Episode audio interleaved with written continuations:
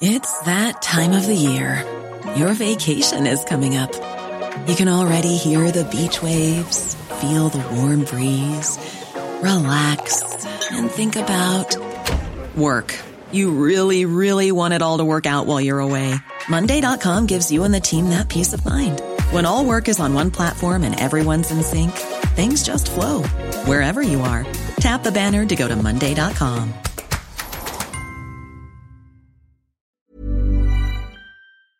My business used to be weighed down by the complexities of in person payments.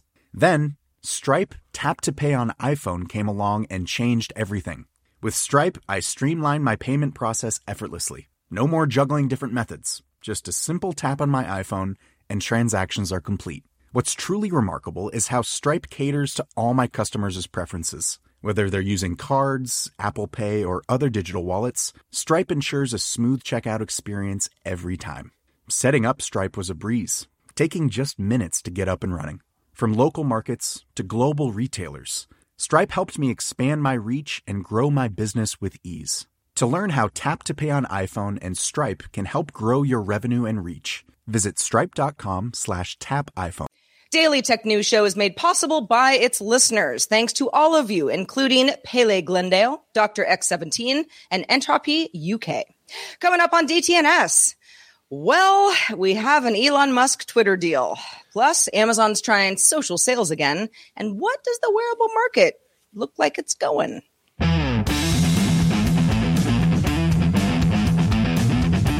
This is the Daily Tech News for Monday, April 25th, 2022. From Studio Redwood, I'm Sarah Lane. In lovely Cleveland, Ohio, I'm Rich Stroffolino. And I'm the show's producer, Roger Chang. As we mentioned uh, just just about an hour ago, uh, it became official that Elon Musk uh, is going to uh, take over Twitter, and we're we're still trying to make some sense of that. But we have a lot of other news to talk about today. So let's start with a few tech things you should know. The analysts at NPD Group found that the Xbox Series X and S was the best selling hardware platform in March 2022 and in Q1 overall. And that's in terms of overall dollars spent, not unit sales. The unit sales title went to the Nintendo Switch and it led for both of those time periods. The last time the Xbox led a month in total dollars spent was in March 2014. Overall, Q1 video game hardware uh, dollar sales did decrease 15% in the year to a mere $1.2 billion. Meta will open its first Meta store in Burlingame, California, that's just south of San Francisco, on May 9th in the same building that houses the Reality Labs hardware division. The store will demonstrate and sell Portal smart displays, Quest VR headsets, and its Ray-Ban smart glasses. The company says it doesn't have plans for future stores, at least at this point. Several iOS developers report receiving an email from Apple with an app improvement notice, warning that apps that haven't been updated in a significant amount of time will be removed if not updated within 30 days.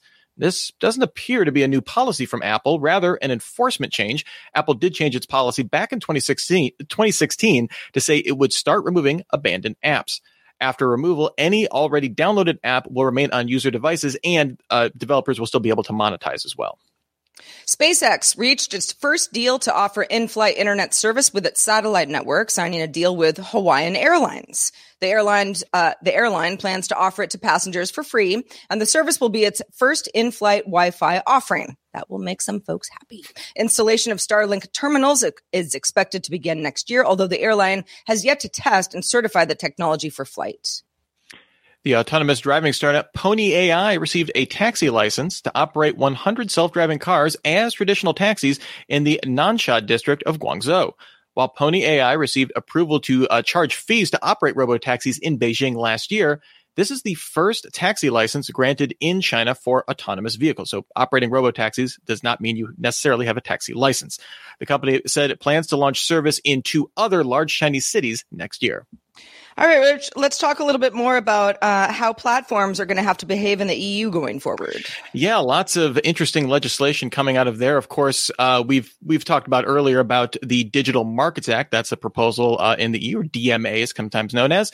Uh, that's the one that, among other things, would require some interoperability between messaging platforms. That's like the top line uh, kind of uh, item that that would regulate.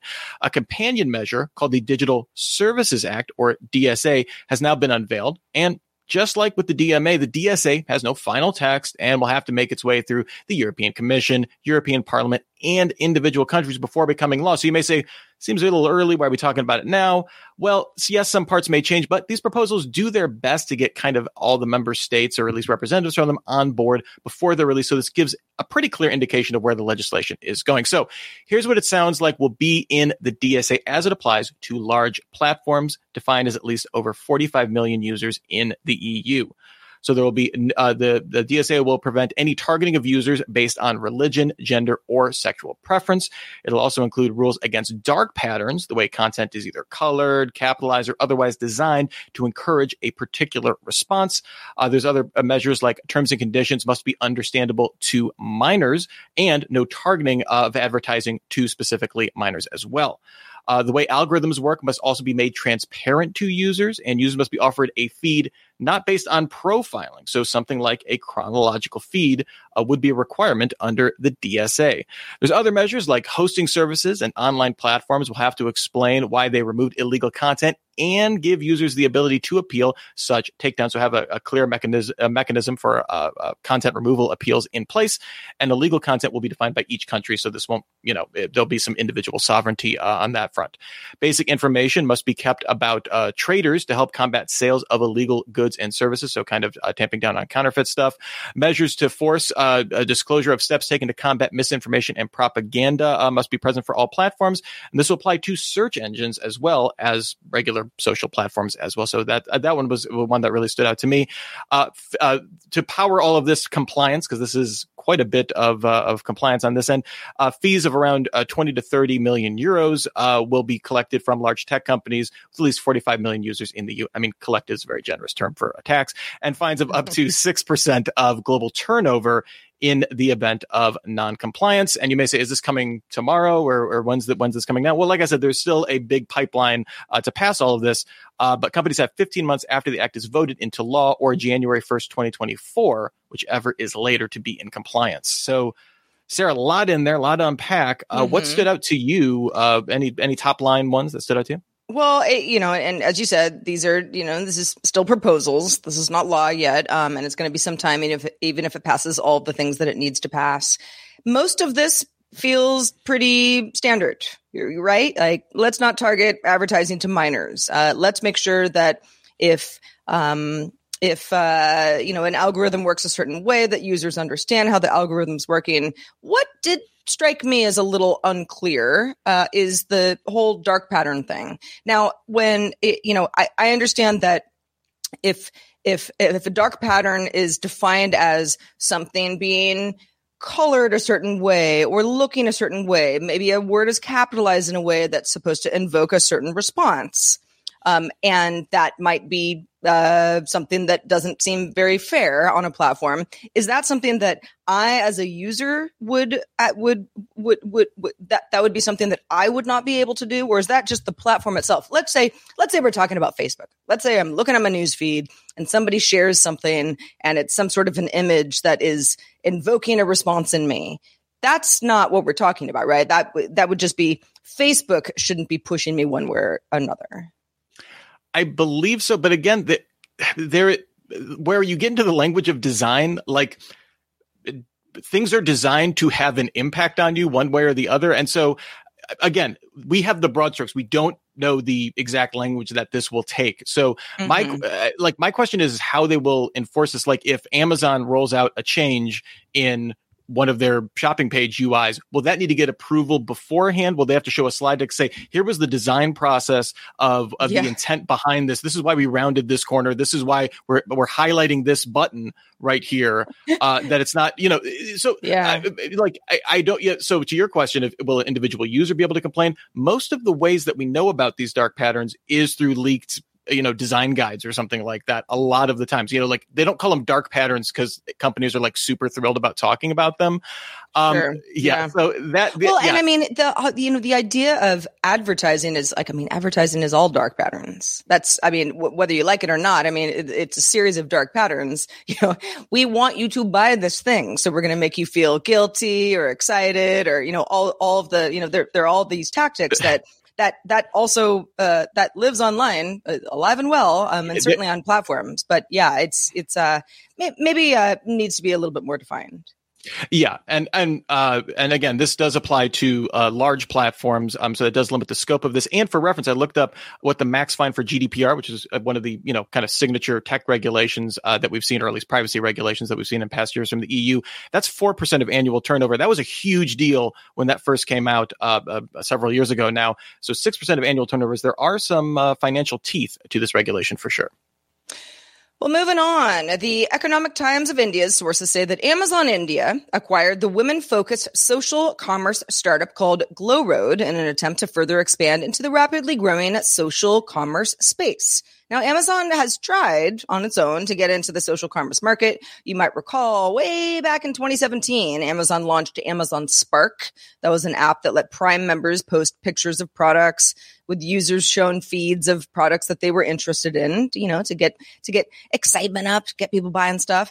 But Amazon shut down Spark in 2019. It did integrate some of the idea into its interesting finds section, but as a standalone product, didn't really work. GlowRoad has a different approach. It pitches itself as an earn from home business that uses other popular platforms, such as WhatsApp, to promote products from resellers. GlowRoad's website claims a reseller selling, let's say 100 products a month can earn around 20,000 rupees. It's about 260 US dollars. Uh, again, within a month, I mean, it's not a ton of money, but depending on who you are, might make a big difference. Maybe uh, many e-commerce players in India are trying to expand outside of the country's top 10 to 12 cities as well. So GlowRoad currently claims to have over 6 million resellers across 2,000 different cities. Yeah, and usually when we're talking about uh, uh, social uh, social commerce, these kind of sites, at least in the U.S., and this is why I found this story so interesting, is because it kind of gives you an international perspective. I'm thinking of things like Depop or Poshmark, where mm-hmm. they're borrowing the language of social media and present and, and using that to craft a marketplace. So you have a lot of the same mechanisms of I can like this, I can comment on it, oh, and I can also buy this shirt or pair of pants or what what, what have you. Yeah. What's what's interesting about this is it's kind of almost the opposite of a of social com or what we understand or at least usually what I assume to be social commerce is, you know, is piggybacking off of other services. Like, hey, WhatsApp groups are super popular. Boom. Uh, you know, you can get on here. We'll give you some, some promo codes or, or, or you know, what have you. Uh, and you can kind of get link backs kind of, uh, almost uh, like super localized uh, affiliate link or influencer operations, whatever you know, what have you. I, I think it's a really fascinating way. It, you know, Sarah, does any of this though sound a little multi-level marketing to you? Though that's like the first thing that kind of popped up in my head. Yeah, I mean, I don't know if I would say that, but I would say um, uh, of what I understand of GlowRoad's business model, a few people are going to be really successful at this. Just like you know, you can, yeah, there's certain people are just great salespeople. Uh, and that, you know, it's, might, might you know, uh, give you some money in your pocket, might have some fun doing it, might get to know some products that you wouldn't have known otherwise, you know, and, and be able to sort of, uh, spread the word. Most people are not going to be good at this. That's just the way, that's just the way that life works. So mm-hmm. in that sense, sure, I think that this, this is, this is a this is a interesting opportunity and is going to help some people out. I think I you know if I have to guess, I would say that the scale is going to be a big issue here because they're they're just only going to be certain people that anyone listens to and buys products uh, based on their their recommendations.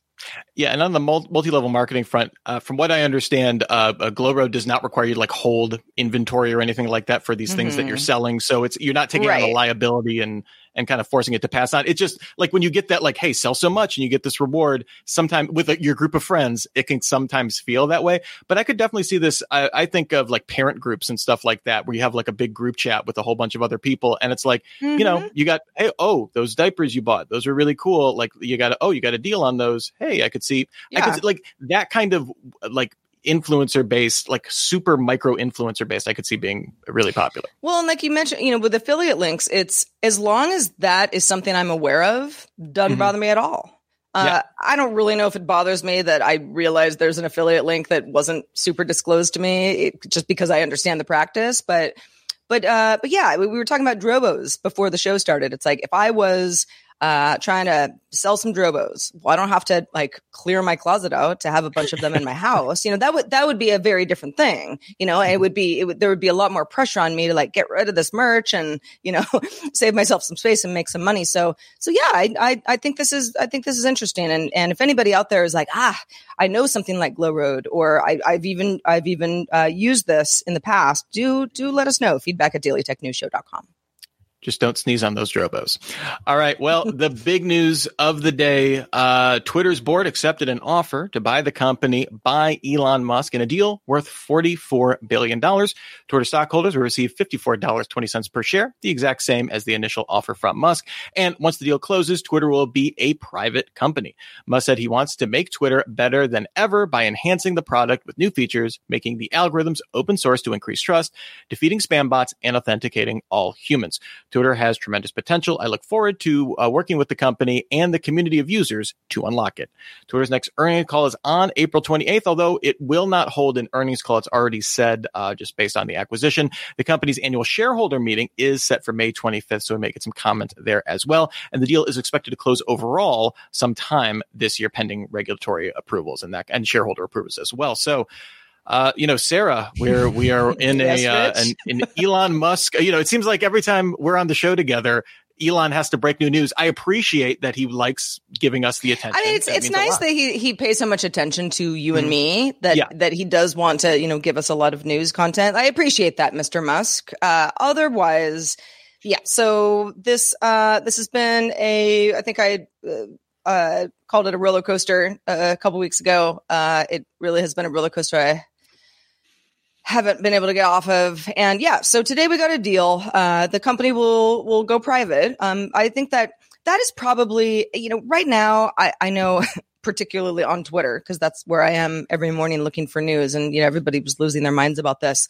Uh, this is extremely new news. We will discuss this more tomorrow because there's going to be more information and, and, and more hot takes that we can kind of parse. Um, but for now, I think what is most interesting to me, and I've said this before, is I don't feel personally like my Twitter experience is about to go into the toilet in any way based on this. But if I were uh, running a an account that maybe represented a marginalized group, uh, and I was worried about, okay, well, how how will free speech be defined in the future? And I'm not saying it will be defined any differently than how Twitter has been defining it thus far for the last mm-hmm. 14 years. But, uh, but, you know, if that was something, 14, 15 years, if that was something that, uh, was concerning to me, uh, and already was, yeah, I might be, I, I might, I might be a little bit worried, especially again, because the company's private. There are certain things that, uh, they don't necessarily need to listen to people about the way that you do when you are a public company. So, yeah, I mean, knee jerk reaction is let's not lose our heads here. Uh, Twitter didn't go away. In fact, I just paid for my annual subscription to Tweetbot, so I'm still here. but but uh, yeah, there are a lot of lot of, lot of questions yet to be answered. Yeah, it, it, a lot of reactions out there. If you love Elon Musk, if you don't like him, but like at this point, what we do know is that he plans on making the algorithms open source to increase trust. He wants to target defeating spam bots and he's looking forward to authenticating all humans.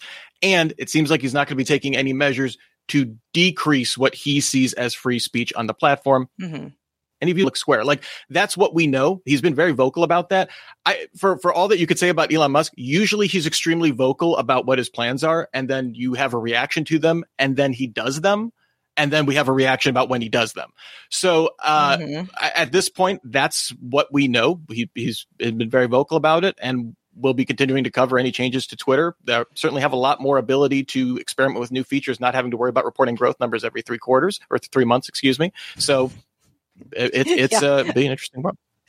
Indeed. You probably have thoughts on this. Uh, if you have thoughts about anything that we talk about on the show and you say, you know, I'd like the team to know how I feel, please do send us an email. We love your emails. Feedback at dailytechnewsshow.com is where to send them. Thank you in advance. Ryan Reynolds here from Mint Mobile. With the price of just about everything going up during inflation, we thought we'd bring our prices down. So to help us, we brought in a reverse auctioneer, which is apparently a thing. Mint Mobile unlimited premium wireless. Have to get 30, 30, bit to get 30, bit to get 20, 20, 20, bit to get 20, 20, bit to get 15, 15, 15, 15 just 15 bucks a month. So, Give it a try at mintmobile.com slash switch. $45 upfront for three months plus taxes and fees. Promo rate for new customers for limited time. Unlimited more than 40 gigabytes per month. Slows. Full terms at mintmobile.com. My business used to be weighed down by the complexities of in person payments. Then, Stripe Tap to Pay on iPhone came along and changed everything. With Stripe, I streamlined my payment process effortlessly. No more juggling different methods. Just a simple tap on my iPhone, and transactions are complete. What's truly remarkable is how Stripe caters to all my customers' preferences. Whether they're using cards, Apple Pay, or other digital wallets, Stripe ensures a smooth checkout experience every time. Setting up Stripe was a breeze, taking just minutes to get up and running. From local markets to global retailers, Stripe helped me expand my reach and grow my business with ease. To learn how Tap to Pay on iPhone and Stripe can help grow your revenue and reach, visit stripe.com slash tap iPhone. The Claude 3 model family from Anthropic is your one stop shop for enterprise AI. With models at every point on the price performance curve, you no longer have to make trade offs between intelligence, speed, and cost. Claude 3 Opus sets new industry benchmarks for intelligence. Sonnet strikes the perfect balance between skills and speed. And Haiku is the fastest and lowest cost model in the market, perfectly designed for high volume, high speed use cases. Join the thousands of enterprises who trust Anthropic to keep them at the frontier.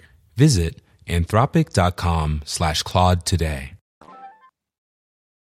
So we've heard leaks for some time now that Google has begun working on a first party smartwatch, but the company hasn't announced anything officially and sourcing on rumors can be kind of sketchy. Not the kind of things that we cover on DTNS unless we feel it's really warranted and has some weight. But Google evidently has a name that it wants to protect for a device of this kind as it filed a trademark on the phrase Pixel Watch with the United States Patent and Trademark Office, which specifically lists it covering smartwatches and accessories. So probably signs point to they're doing this. This also comes as Android Central sources sent them pictures of a supposed Pixel Watch prototype that was left at a restaurant. Ah, how convenient. And showed up on Android Central interesting how those things work. Showing a circular face, a rotating crown, and two buttons. Now, we don't know the source, so it could be legitimate.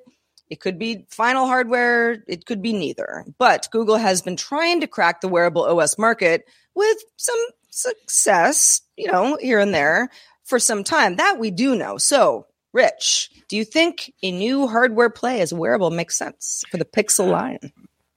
I, I look at what Google hardware has generally been, and usually it's a showcase for a platform uh, in a in a market that Google is usually already doing pretty well in. So, like Pixel phones, like Android has a huge market share, right? Uh, it, it's it's number one globally, right? So you can you can have a Google showcase and it's and it's going to show off, hey, this is what plain vanilla Android looks like and we have a cool clean design or or what have you and it's not going to traditionally those have not significantly sold in huge numbers. I know Google has been ramping that up and, and trying to refine those efforts over time, but that's just the history of those. Same thing with Chromebooks. A lot of uh, uh, Google Chromebook devices. Again, Chromebooks are a huge market, uh, you know, that we've seen uh, kind of grow up uh, over the course of the pandemic. And yes, Google makes uh, well regarded Chromebooks, not necessarily the top sellers. Um, usually fairly premium the where this gets weird with wearables is that Google does not dominate this market in any uh, kind of way, right? The the most popular smartwatch category when you're looking uh, at the statistics um, uh, from uh, uh, uh, where is it here? when you're looking at analyst numbers from Counterpoint Research, that the top OS usually is other. It's like 42% other, which is like mm-hmm. proprietary or real time OSs or stuff like that, where you're really not installing apps. Apple is number two at 30%, at least at the end of 2021 and Android is at 10%, you may say, okay, you know, second or third compared to the, you know, if you, depending on if you include the other category, that's pretty good. Uh, except most of that came from Samsung devices after the unified play where they integrated Tizen into Wear OS. So, I mean, what what I will say is, it seems like there's this is still a, uh, obviously still a growing market. Still, a, it's not like a a, com- a completely commodified market, right? Uh, but at the same time, is a Google Watch. What is that going to offer? It's going to run the same unified platform. It's not going to have Samsung's uh, uh, One UI integration on top of that. It's not going to integrate as well with Samsung devices, and one would presume it would interoperate pretty well with Pixel devices. But that's an extremely small set of numbers versus Samsung devices, which you know is the number one Android OEM by a mile. So I, I don't know what the goal is for this. If it's to be a showpiece and say, here's the cool things we can do with Wear OS, no one else is doing this right. Uh, it's great. If not, it could actually edge out uh, smaller Wear OS players like Fossil, for example. You know, has been making has been plugging along on that Wear OS train for years now, mm-hmm. uh, d- despite it seemingly being abandoned at times or, or, not getting updates maybe as quickly as they would like. Uh, but all of a sudden, you have Google, and yeah, Fossil has more of a traditional watch kind of uh, background to it, but I, I wouldn't be thrilled if I was fossil. Let me put it that way. I was, and this is probably just because until very recently, when I started wearing an Apple Watch, uh, which I'm reviewing for my next Live With It segment with Jen Cutter, uh, I was a Fitbit user. And I actually, I, I'm still using Fitbit data for my Apple Watch. It's a very long story for another time, but I was surprised that the Fitbit OS was only 4% of the market. I would have thought it was a lot higher. And that's probably just because I used it so much that I just was like, oh, it's great. You know, it's, this is great OS. The Pixel Watch competing with Google's Fitbit line uh, is strange to me, and maybe I'm just maybe it's because some people go, mm, I don't really want a fitness tracker. I don't want to wear that, but I, I would like to wear you know a high end watch, and the Pixel line is high end by all accounts. So this would be the same. So maybe, maybe it does make sense for Google to have that kind of distinction. At the same time, I'm like, what? This is what Google does this too much. you have all these products that are like kind of similar, but not exactly the same. And they've got different names and they have different product roadmaps and it confuses all of us. And we talk about it all the time. So yeah, I'm, I'm, I, I don't I don't know what's going on here, but let's just say that prototype was real. Um, I, I would, I would think that Google would want to integrate everything that they have in a smartwatch slash wearable slash fitness tracker category and make it this watch. Yeah, and they have. I mean, Google has all sorts of IP. We don't know it, the specs for this really haven't been leaked a ton. I'm assuming it's going to run some kind of Qualcomm chipset, you know, stuff like that. But mm-hmm. the the the issue is, it's like if you buy an Apple Watch and you use a, an iPhone, and you buy a new Apple Watch and you put it on, it it, especially for a watch, it feels probably the same. It's going to sync all your settings. Everything's going to look exactly the same. And it's go, oh, I just, it runs faster, gets longer battery life, whatever. If you're using uh, the other category, right? One of these proprietary, you know, smartwatches, stuff like that, you're buying it probably because it's fairly affordable. Right. So that's, that's your, your top thing. And oh, yeah, it tracks my steps and I can get notifications from my phone. That's really awesome where Google's going to have this problem, and Wear OS has had this problem also, is like everyone wants to create their own experience. And that works great if you're like whole hog. I, am imagining it's going to work fairly well if you're whole hog into a Pixel ecosystem and you're. I got the Pixel phone, I got my Pixel watch, I got my Pixel book. I'm good to go. I'm all Google all the time. But mm-hmm. if you're mm-hmm. coming from a Samsung smartwatch and you port everything over, you're going to be missing that Android or that Samsung One UI uh, secret sauce that they put on there. You're going to be missing all the Samsung apps, uh, even though it's running the same OS, you know, kind of in the background. And to me, for like to me, a watch, I it, this is a tough nut to crack, but I don't think people want like radically changing experiences. Like they want the watch, they look at it, they know what to expect, and they can yeah. put it down and get mm-hmm. on with their day. It's a little, it's a different interaction than a phone, I think. Very much so, especially because you know it's a small screen, so you, you have to get creative about what kind of data you're you're uh, you're checking on on yeah. the device.